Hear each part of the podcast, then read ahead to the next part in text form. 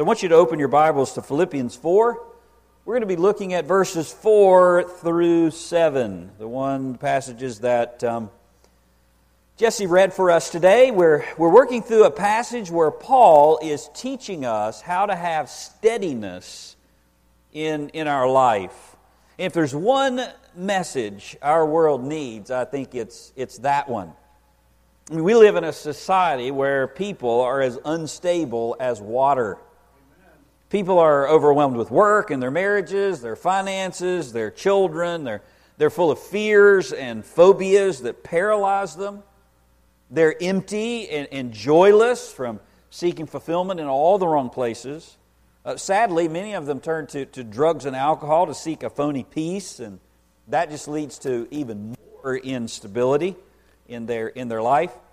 A study from 1994, so this is a long time ago, I'm sure these numbers have gone up study from 1994 from the American Psychological Association showed that 48% of Americans have someone in their household uh, visit a mental health professional every year because they felt something was out of control in life.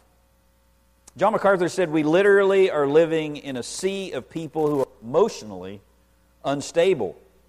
And yet, sadly, while all of those struggles can be devastating, the feelings are real, not a single person will, will gain the steadiness that they seek looking for water in a dry well. Um, because the real answer to those questions has to do with your soul. A psychiatrist, a, an amusement, or alcohol can't bring those type of questions. That's an empty cupboard to, to look there. Only Jesus Christ can provide stability for your soul. That's what Paul's going to help us with, uh, help us with this morning. And he started with some joyful instructions to his beloved church in verses uh, 1 through 9 of chapter 4. And, and as I told you last time, really one leading command with a, with a series of follow up commands and, uh, that are describing how to accomplish this. So it's so rich that it's going to take us several messages to cover. But the portion that, that we're going to uh, cover today contains some very precious passages. Uh, rejoice in the Lord always. Again, I say rejoice. Uh, be anxious for nothing. Uh, verses that you've probably memorized. There are nine commands listed uh, in the entirety of verses 1 through 9. They're all given in a staccato type of, of fashion. And, and at the headwaters of the list, in verse 1, is this command to stand firm in the Lord. And then followed by these, by these additional commands help these women, rejoice in the Lord. Two of them in verse 4 rejoice again. Let your reasonableness uh, be known. Don't be anxious. Uh, let your requests be made known to God. Think on these things. Practice what you've learned. I also pointed out last time, besides this, this theme command, which, which, which folds all the other ones up under it, explaining how to do that, each of these commands are rooted in God's grace. It's standing firm in the Lord. It's living in harmony in the Lord. It's help these women for the work of the gospel. Rejoice in the in the Lord. And eh, there's no command of, of God that's not empowered by the by the promise of God to back it up. I mean, grace precedes and provides for obedience to God's uh, commands. And the command that Paul begins with in verse 1 is actually the, uh, an overarching theme to the book. I mean, he's repeated it throughout the letter. It's a call for, for steadiness and composure in your Christian life and, and in the church. Look, if you would, at verse 1 of chapter 4. Therefore, my beloved brethren, whom I long to see, my joy and crown, in this way stand firm in the Lord, my beloved. He says, Be resolute, stand firm, possess stability as a church body. And then he exhorts us how to, how to fulfill that with, with the commands that, that follow. The, the words in this way is just one word in the Greek, hosti, which, is, which has the idea, it points to, points to the rest. Think of this as a how to stand firm list. Or if you obey these nine commands, it's what will bring st- spiritual stability in your life and, and, and in the church. So, after a passionate plea for unity in verses 1 through 3, Paul provides a prescription for steadiness in your soul in verses 4 through 7. I mean, unity is a bedrock for stability in a congregation. And yet, if you want steadiness in your soul, the Bible says you need four things you need joy in the Lord, gentleness in circumstance, confidence in God, and you need to be prayerful in response to whatever comes in your life. Are you vacillating in your faith like a, like a brand new figure skater? Are you being blown around by, by your circumstances like a wind chime in a, in a thunderstorm? Are you facing anxious moments, maybe an anxious year? Well, the Lord is going to give you a spiritual prescription this morning that if you follow it, it will bring a resolute steadiness to your life. And you don't even have to lie down to get it. You don't even have to pay money for it. All you have to do is listen to the Bible and obey what God has said. We'll call it four prescriptions for spiritual steadiness in your soul. And if you can't see this, you'll see it whenever the, the next screen comes up. There's a better contrast. Four prescriptions for spiritual steadiness in your soul. Joy in the Lord in verse 4, gentleness in circumstance in verse 5, confidence in God in verse 6, and prayerful in response in verse 7. Let's look at the, the first one. The first prescription for spiritual steadiness is joy in the Lord. And this verse is just outlined beautifully. There's a resolution to rejoice. That points to a relationship. It's in the Lord. There's a reach of the command. It, it, it's in every circumstance. And, and then Paul repeats it. He says, Again, uh, I say. Look, if you would, at verse 4. Paul says, Rejoice in the Lord always. Again, I will say, rejoice. As I said, there are two commands in this this one verse, both being the same word, chairo, to, to rejoice or, or to be glad. It's a, it's a present imperative, which doesn't mean anything to you other than this. Paul is calling on us as believers to make it our continual, habitual practice to rejoice. This is not a new command for, for the Philippians. In fact, if, if they're reading this letter, they would have already heard this very thing in, in chapter 3, verse 1 chapter 3, verse 1, Paul says, Finally, my brethren, rejoice in the Lord. I say, okay, I got that. And then they come to chapter 4, verse 4, and Paul says it again. Rejoice in the Lord in all uh, in everything. Again, I say rejoice. You might be scratching your head. Paul, you already said that back in chapter 3. But he adds some new elements here that helps us and them be successful. And we need joy. I mean, some Christians look, uh, uh, look more like they, they've drunk from a pickle jar than the fountain of life. I mean, even when they feel good, they feel bad because they know it won't last. Um, you know somebody like that? Joy is vital in the Christian life. It's a fruit of the Spirit in Galatians chapter 5. It's the evidence that the Spirit of God lives within you in Romans 5. There's a, there's a fountain of joy bubbling up in your heart. It's, it's commanded to you as a believer. Jesus says it's one of the, the reasons that, that he reveals himself to us in John 15 11. John 15 11. I have told you this so that my joy may be in you and that your joy may be complete. This is the overarching theme of this book. It, it's important. Rejoicing is like the oil in the Christian's engine. I mean, just like running your car while low on motor oil will cause abnormal wear and tear, trying to operate your Christian life with little joy will do the same thing. If you run your car uh, two quarts low on motor oil, it won't blow up immediately, but the gears will grind. And over a while, over a period of time, that engine will lose compression. It's the same thing in your Christian life. You know this because you probably tried it. Maybe even you're even trying it this morning. You don't have the same spiritual horsepower that, that you do because you've been running your Christian life without obeying this command, the joy that Paul says here. Which is why he brings up the topic again in the closing instructions of the book. Joy is vital to the Christian life. But you should not confuse this command with a human emotion. I mean, by saying rejoicing, Paul is not saying cheer up or have a nice day. He's not Joel Osteening them in the closing chapter here. Rejoicing in the Lord is not a positive mental out, uh, attitude or outlook. It's a spiritual work that comes from the resurrection power of, uh, of Christ. It comes in the participation in his sufferings. It's, it, it's present in the loneliness of life. It knows all of his benefits are yours, and, even when the blessings of life are not. Rejoicing is how a true Christian expresses their faith in this life. It's why the therapist can't give it to you, can't answer the questions that, that you have, because deep down they're spiritual. They're, they're rooted in what you believe about God and whether you turn your eyes toward Him rather than what's going on, on around you.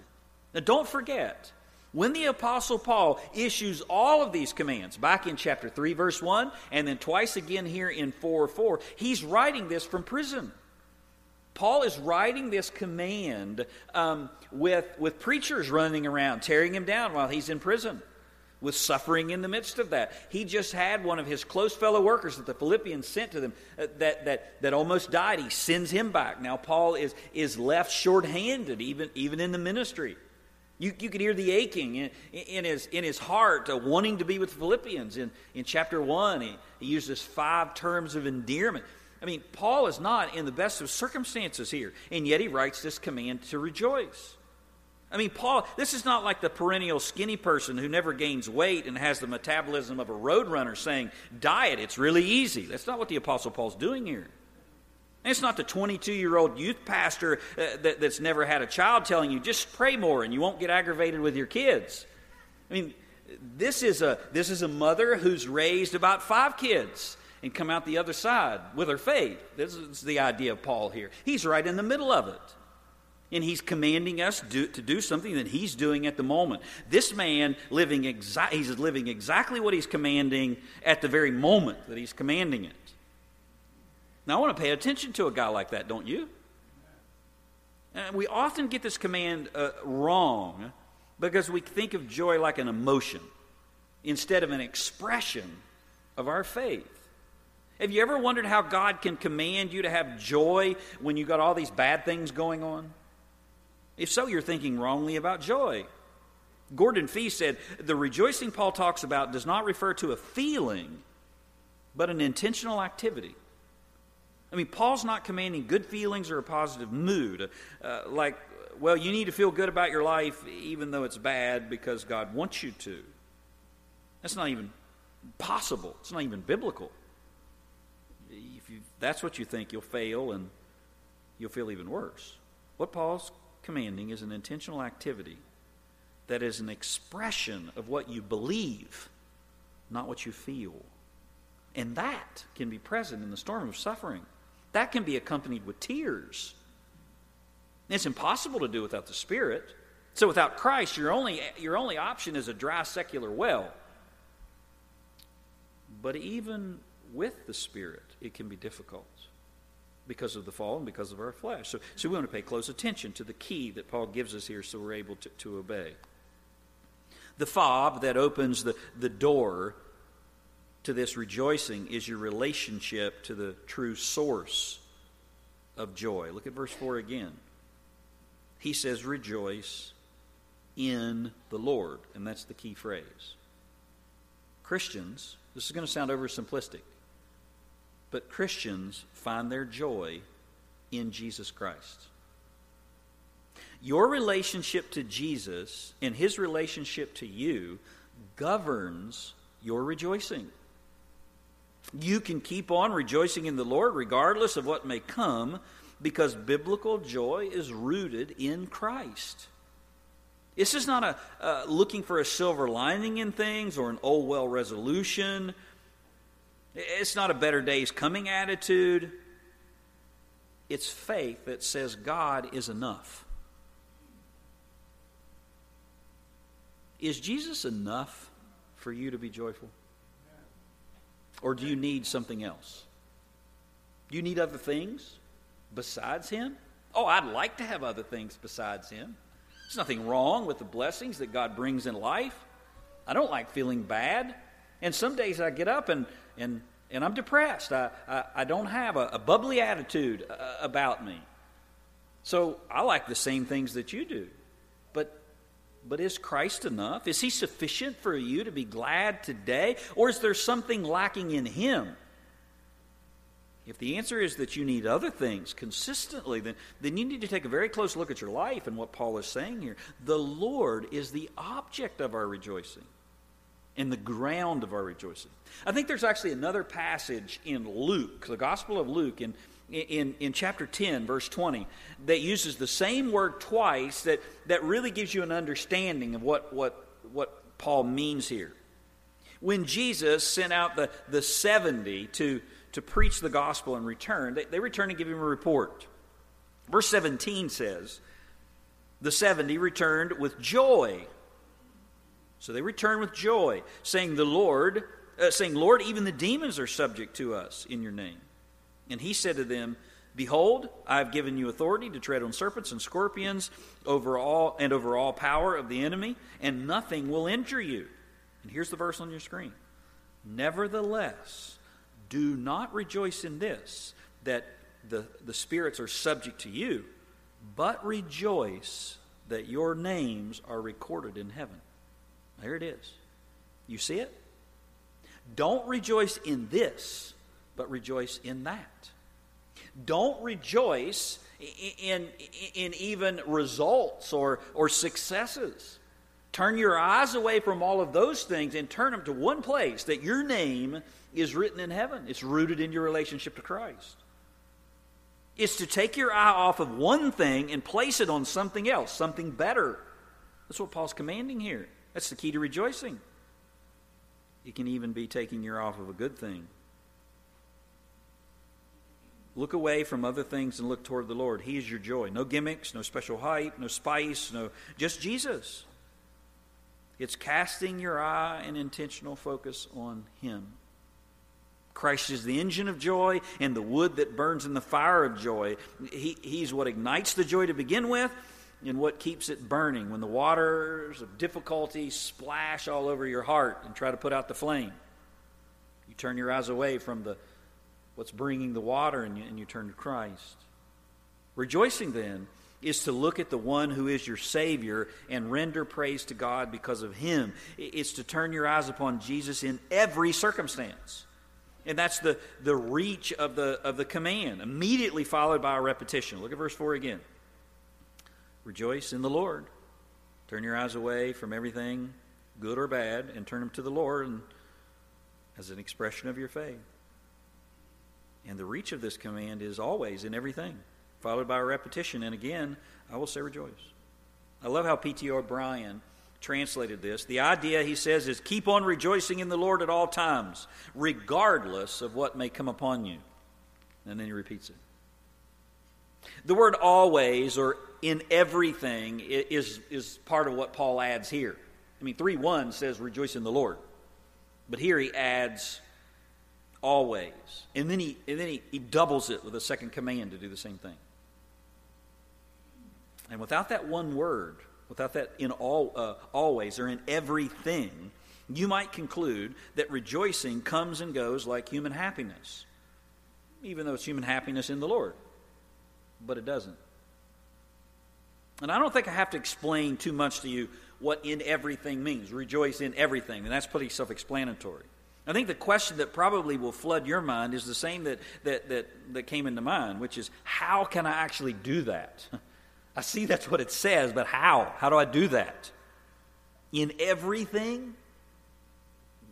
In cancer and death and divorce and losses and pain and, suffering? In everything.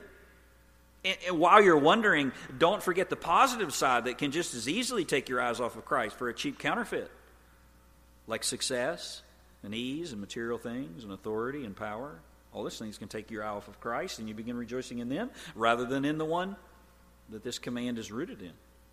Well, remember, God's method to teach us, that He's already taught us, is not only in command, but, but in a copy of that lived out. It's not just in precept, but it's in pattern, the pattern that you see in others. And you have learned how to do this by, by watching people. I have learned how to obey this, this passage by, by watching others live it out. I watched Theda Lewis come to church on Wednesday nights, two days after she had chemo treatment and struggled to stand to give thanks to God because He was so good to her. I listened to Barbara Atkins in this church share her testimony decades after she was saved with the same tenderness and humility of a newborn Christian. She never got over being saved. I watched a pastor last week bury his five year old who was killed by the very truck he was driving, and say, God is good through the deepest possible pain. That's rejoicing. I watched a Christian woman this past Friday who was in pain and bone tired head out for the third time to minister to someone because Jesus was worthy of her effort. That's what it looks like. Circumstance by circumstance, you look at it and says, Jesus loved me and he died for me. He's worthy. You give God praise. You rejoice because your name is written in his book. And then you go do it. And that takes ongoing faith in the one that you serve. The repetition that follows in the word, I say it again, or nevertheless, one commentator says it's like a defiant statement. And I really like the way that he put that. It's like Paul saying, No, I'm serious. Rejoice in the Lord in everything. And he's got to repeat it again. It, it, it's sad because of what we feel when we have a command like that that's contrary to our feelings and our circumstances. It's like saying God says trust him, and yet there's, there's nothing but reasons to doubt him. Nevertheless, I will trust him. I will rejoice. It's a doubling down on faith in the faith of adversity, a face of adversity. It's coming to the moment where you have to choose. Will you take your eyes off of what is dragging you down and put them on Christ and believe and do what God said, or will you slink back and slip into unbelief and give up? Paul is saying in that second part, don't give up. I'm not giving up. You will reap what you sow if, if you don't grow weary in well doing. So let me ask you do you need the first command or the second command this morning? Are, are you not even looking toward the Lord to begin with? So you need the first command? In God saying, Put your eyes on me? Express your faith directed toward me. Don't be rattled by what's going on in your heart. Or do you need the second command? Have you, have you done that and, and, now it's hard and you're tempted to give up? So, so you need the second command, and God's saying, don't do it. Don't give up. Keep your focus on Christ. He's worthy. Because a relationship with Him also brings other stabilizing benefits. And that's what comes next. Second prescription for spiritual steadiness is gentleness in circumstance. In verse 5, there's a tolerant disposition that's described. This is the command have this. And then there's a target where you're supposed to display that. Look, if you would, at verse 5. Let your gentle spirit be known to all men. The Lord is near. That's a, just a very simple statement because this is a, these are just commands, one right after the other for emphasis. And he starts with this tolerant disposition. This is the third separate command that's related to standing firm in the Lord. And the word that he gives here is to be gentle or forbearing. It's one of the words that that in the original language is, is much richer than, than, than our English counterpart. We need more than one word to describe what Paul's meaning here, which is why it's translated so many different ways. I mean, the ESV says reasonableness, and the New American Standard says gentleness, and the, the King James says moderation, and the HSB says graciousness. It's a word that means gracious humility that produces a balanced outlook toward life. That's the stabilizing factor. It's akin to contentment, but it's, it's something that's not just inward, it's expressed. It, it when it's applied um, to authorities, it, it meant a spirit of leniency and fairness, like, like, like spreading out justice uh, in, in, a, in, a, in a fair way. And when you're gentle in the way that God commands you here, you're yielding, and you're kind, and you're courteous, and you're tolerant, not insisting on every right or letter uh, of law or custom. I mean, the idea here is a stable winsomeness that's attractive to be around. You ever been around somebody like that? They're, they, they just seem at ease in life. I mean, nothing really rattles them. There's not super highs or super lows. I mean, and even when those things come, they're just they're just even keeled. Um, this is not uh, uh, ease as in laziness or uncaring. They're, they're just content, they're stable. It's hard to explain, but if you've been around somebody like that, you know what I mean. They're a breath, a breath of fresh air. They're unrattled, they're resolute in, in a grace filled kind of way.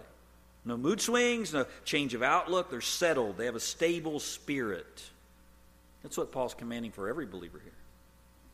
And if you obey, then you'll have a steady life. The key to following this command is rooted in how you think about God. The incentive to be contented in whatever comes is your knowledge of the Lord. What you think about God, how you think about God, if you think about God, will determine whether you're contented and resting in your soul. I mean, both of these commands, rejoice in the Lord and this idea of being gentle, gentle both come back to, to how you're thinking about God, whether your eyes are on Him and what specific attributes. I mean, th- think of it this way what makes a difference in how you respond as a Christian to a situation and how an unbeliever does? So let's, let's say you're treated unfairly. I hope you respond differently than an unbeliever. What does an unbeliever do? They immediately look at, at themselves and their rights and what's happening, and, and, and they get angry and they demand justice and, and they want retaliation. But what's the believer do?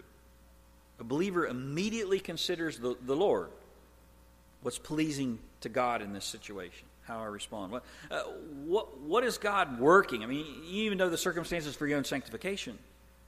I know He's sovereign. I know He's loving. What is He doing in the midst of this? And for a believer in that moment, you look beyond the circumstance to God who's bringing it into your life. And that produces a humble, patient steadfastness that doesn't get rattled no matter what comes. It, it allows you to submit to the circumstances, whether that's injustice or maltreatment, trusting in God despite of it all. The Lord Jesus in the New Testament is is an example of this gentleness on display. He's described as meek and lowly. Look at how the Lord describes himself. Take my yoke upon you and learn from me. Here you're commanded to do this. Jesus invites you to learn how to do this by looking at him. What do we need to learn from you, Lord? For I am gentle and humble in heart. And you learn that. Look at this. You'll find rest for your soul, you'll find stability, steadiness. And here it is in action in the Old Testament. This is where Jesus displays it. He was oppressed and he was afflicted, and yet he did not open his mouth. This kind of tolerance is required for a pastor, an overseer, an elder. 1 Timothy 3 3 says, An overseer must, must be uh, not be violent, but gentle, peaceable, free from the love of money. He must be gentle and peaceable like Christ. I mean, how would you like it if, uh, how, how settling would it be if, if the, the attitude of your pastors, you know, is, is they're always wringing their hands and, and they don't really know what's, what's going to happen and, and they're concerned all of the, all of the time? No, they're, they're, they're rejoicing in the Lord and there's a steadiness that, that's there, no matter what comes. And James says, wisdom from above brings about that gentleness. You remember the story that I told you last week uh, about the, the older man who was eventually disciplined out of the church that I was saved in for being factious over the property dispute? Well, but long before it ever got to the, um, the business meeting, uh, there was one meeting he was in where, where the pastor was trying to explain to him, um, you know, that, that this was a misunderstanding. You remember the man got upset because it was a property dispute, and he thought the pastor had sided with his son in law because the pastor visited this, this piece of property. And, and the pastor was just pleading with him that that's, that's not the case. It was actually a small group, it was in a board meeting, and I happened to be in, in the meeting. And as the meeting drug on, and uh, the older man, got upset and he got ready to leave. And, and as he leave, uh, as he as he went to leave, he turned around and he raised his crooked finger and he pointed at the pastor, with just just vile anger on his face. And he said, "You're a bold faced liar." And he got ready to walk out. And my pastor calmly and graciously said, Wayne, I, I'm sorry you feel that way, but I'm, I'm telling you the truth. I mean, I fear God too much to lie to you. He never raised his voice. He was never unkind toward the man at all. He, he didn't get rattled. And I can remember thinking, what is wrong with my pastor? I mean, you need to defend yourself. Smack this guy down. I mean, you're the pastor. What is he doing? I've been saved about two or three years. And my pastor modeled this term for me in his response. He stood firm in the Lord. He didn't back down of what the truth was, but he was even keeled and gentle, gracious, even as he stood on the truth. And that's what Paul says we're to do as a witness for Christ. Look at verse 5 again. Here's the target of display. Let your gentle, uh, gentle spirit be known to all men. Here's the target. There's a tolerant disposition, but here's the target of display. Paul is commanding the Philippians to put this graciousness on display before all men. And that's what it means believers and unbelievers, all men. I mean, if Paul wanted to say the church, he would have said before the brethren or before one another. He says, display this not just before the church, but, but at home and at work and in the grocery store and while you're driving and, and on social media. And that may involve patiently bearing ill treatment from others. John MacArthur said, Isn't that exactly what the grace of God is like? You have hated me. You have been my enemies, God could say. You have shaken your fist in my face. You have blasphemed me. You have mistreated me. You misjudged me. You may have done all of that, and I still reach out to you in love. God never lowers the bar of what's right or wrong. MacArthur said, when you have that kind of attitude, you're a stable person. Spiritual stability belongs to the humbly gracious. Mean, Christians should have a reputation of being courteous toward a hostile, hostile opposition. Now remember, there's an overarching command. What's the primary command? Stand firm in the Lord. So this doesn't mean being like a wispy wafer that, that floats off in the, in the wind. The first command is to stand firm in the Lord, but when you face opposing winds while you're standing in opposition forces, you have a resolved graciousness about yourself. You stand with your feet and you smile with gentleness in your heart. One writer said, Gentleness is how other people experience a Christian's joy in the Lord. And you're able to do that because the Lord is coming to vindicate your cause and so you're not overly worried about it. Look at number three. Look how these two things go together. The third prescription for spiritual steadiness is confidence in God. Look at the end of verse 5 and the beginning of verse 6. He said, Let your gentleness be known to all. The Lord is near. Be anxious for nothing.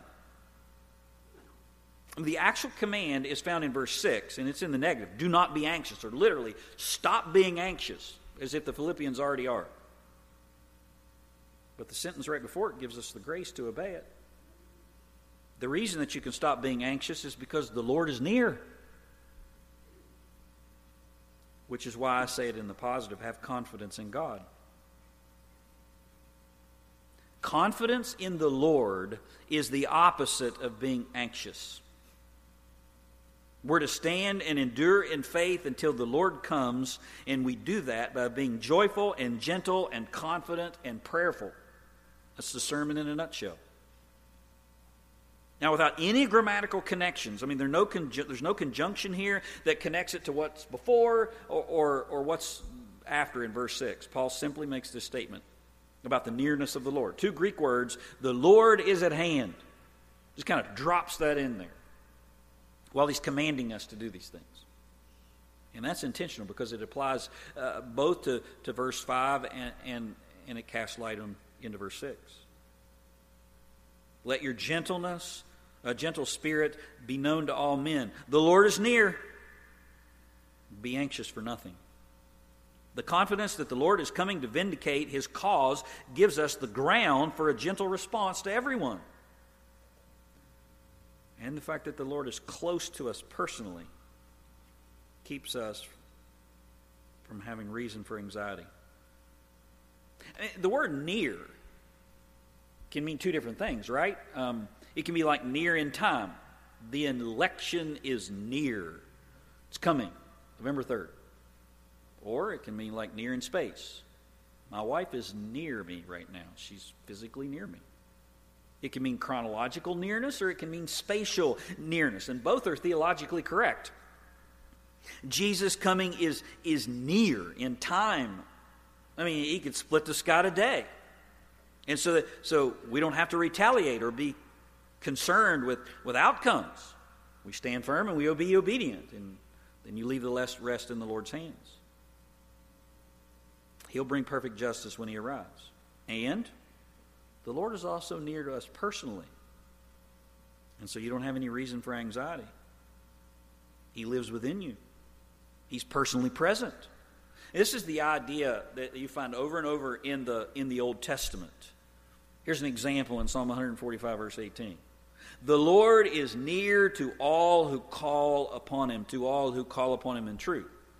I mean, that's not saying that the, the, the day of the Lord is, is, is coming like fast because you called upon the Lord. It's the idea that the Lord is, is near you. Or James 4 8, draw near to God and he'll draw near to you. It's not saying when you draw near to God, then that's going to usher in the coming of Christ. He's saying draw near to God and, and he'll, he'll draw in close to you. And Paul says that truth should, should give you the ability to obey this command to Stop being anxious. Notice the, the, the command has a degree here. I'll give you what at verse 6 again. Be anxious for nothing or in nothing. I mean, this is a complete prohibition. There's no wiggle room. Just like he says, rejoice in the Lord in everything. And now he says, be anxious in nothing. I like Uh, what J.B. Lightfoot said the word for anxiousness is an unreasonable anxiety, which arises from someone who is full of cares, especially about the future, and thus distracted in mind. And there's the lack of stability. You get focused on your anxieties, you're going to be, you're going to be unstable. What will combat that kind of anxiety if you have it? Well, that's what's coming next week three practices of prayer. But too often, Christians don't even turn to prayer, they turn to substitutes, which is why the command is given here stop worrying. Rather than obeying God and trusting Him, His nearness, we, we try to replace it with our anxiety with human substitutes, and that doesn't work. MacArthur said if you went into a Christian bookstore, you and I went into a Christian bookstore, and we pulled off the Christian books that are being written today. And I had a highlighter, and you had a highlighter. And I highlighted everything that, that in those books that came out of Carl Rogers' self love theory. And you highlighted everything in those Christian books that, that came out of the teaching of Paul. Uh, the one who highlighted Carl Rogers would run out of highlighter way before I would. And that's sad. Listen, what do you have to worry about? The Lord lives within you. He's coming for you. And until He comes, He's near you, it, it, it, says. I mean, what are you afraid of? The worst thing that could happen to you is you die and go to heaven. That's the absolute worst thing that could happen to a believer. Is you die and go to heaven. And yeah, you're going to leave somebody behind, but it life's a vapor. It poof, it's gone. And you're the one that's going to be in heaven. I mean, do you think God's forgotten about you? The midst of your anxiety? I mean, He hasn't. He knows the very steps that you take before you take them. Proverbs 16 9. The mind of man plans his way, but the Lord directs his steps. Are you worried about an enemy or someone who can harm you? Proverbs 16 7. When a man's ways please the Lord, he makes even his enemies be at peace with him. You say, You don't know the people that I'm dealing with, they're wicked. They have no thought of God and they'll do anything. Well, Proverbs 16 4. The Lord has made everything for his own purpose, even the wicked for the day of evil. Do you think Joseph's brothers were wicked when they sold him into servitude? They're judged for their wickedness, but they served God's purpose when they did it. What about Pharaoh? You think Pharaoh's a pretty evil guy? Pretty wicked, wasn't he? Even the devil himself serves God's sovereign designs. He'll be judged for his, his evil, but God uses it for good. You have no reason at all to be anxious. God loves you, and He's working His perfect purposes all around you. And you say that's hard to believe. It's hard to believe that that's possible in real life. Well, did you know the Apostle Paul has already lived out these commands before us and before the Philippians? Before he ever gives these commands.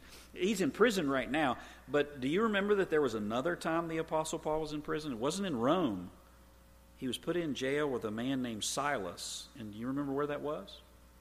It was in Philippi.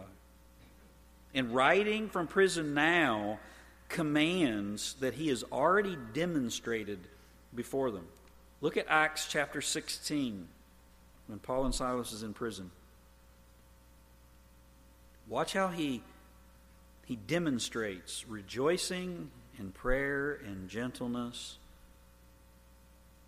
And he does that before all. The crowd rose up together against them. The chief magistrates tore their robes off and proceeded to order them to be beaten with rods. And when they had struck them with many blows, they threw them into prison, commanding the jailer, jailer to guard them securely. And he, having received such a command, threw them into the inner prison and fastened their feet with stocks. Now, how did they respond? I mean, both of these men have been unjustly beaten, thrown into jail. What was their response? They joyfully sang hymns. They weren't anxious at all. Instead, they prayed. But about midnight, Paul and Silas were praying, singing hymns of praise to God. You think that was because of their circumstances? And the prisoners were listening to them before all.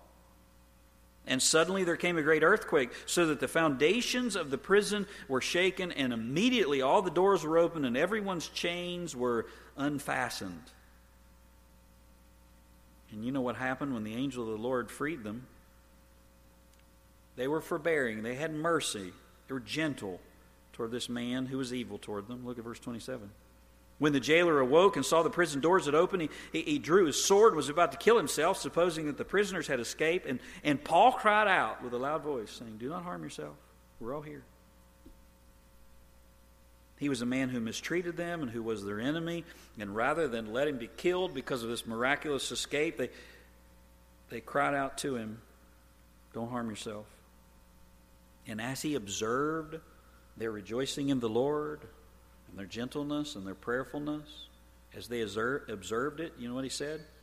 He said, I want what you have. That's what he said. He called for lights and rushed in, and with trembling and fear fell down before Paul and Silas. And after he brought them out, he said, Sirs, what must I do to be saved? And they said, Believe in the Lord Jesus Christ, and you will be saved, and all your household. And they spoke the word of the Lord to him together with all those who were in his house. And he took them that very night, washed their wounds, and immediately he was baptized in all his household. And he brought them into his house and set food before them. And listen, and rejoiced greatly, having believed in God with his whole household. The same joy that was the rejoicing that was in the Apostle Paul was now present with this man because he had the same Jesus. And there was no fear. Listen, if you have the kind of spiritual steadiness, not only will the, that these four things, not only will they bring stability in your life, but it will cause other people to say, I want what you have. And they see the joy and the gracefulness and the lack of anxiety. There's no more powerful witnessing tool out there. And you say, well, what if I'm already anxious? Well, start obeying these first two commands and then come back next Sunday because we'll show you how to get rid of it in the rest of this verse. But remember now, wherever you're at and whatever you're doing, the Lord is near. He's near in coming, and He's near to you personally. He's the object of your joy. He's the reason that you can put two feet down and stand in right and wrong, and yet do that graciously and, and gently. And you have absolutely nothing to fear. Nothing to fear from a virus, nothing to fear from, from bad politicians, nothing to fear at all because of the Lord. He's yours. Is he yours? If he is, then all this is yours. If he's not, then the first thing you need to do is obey another command repent and believe. Because if you do that, then salvation can come to your house, just like this jailer. You bow your heads.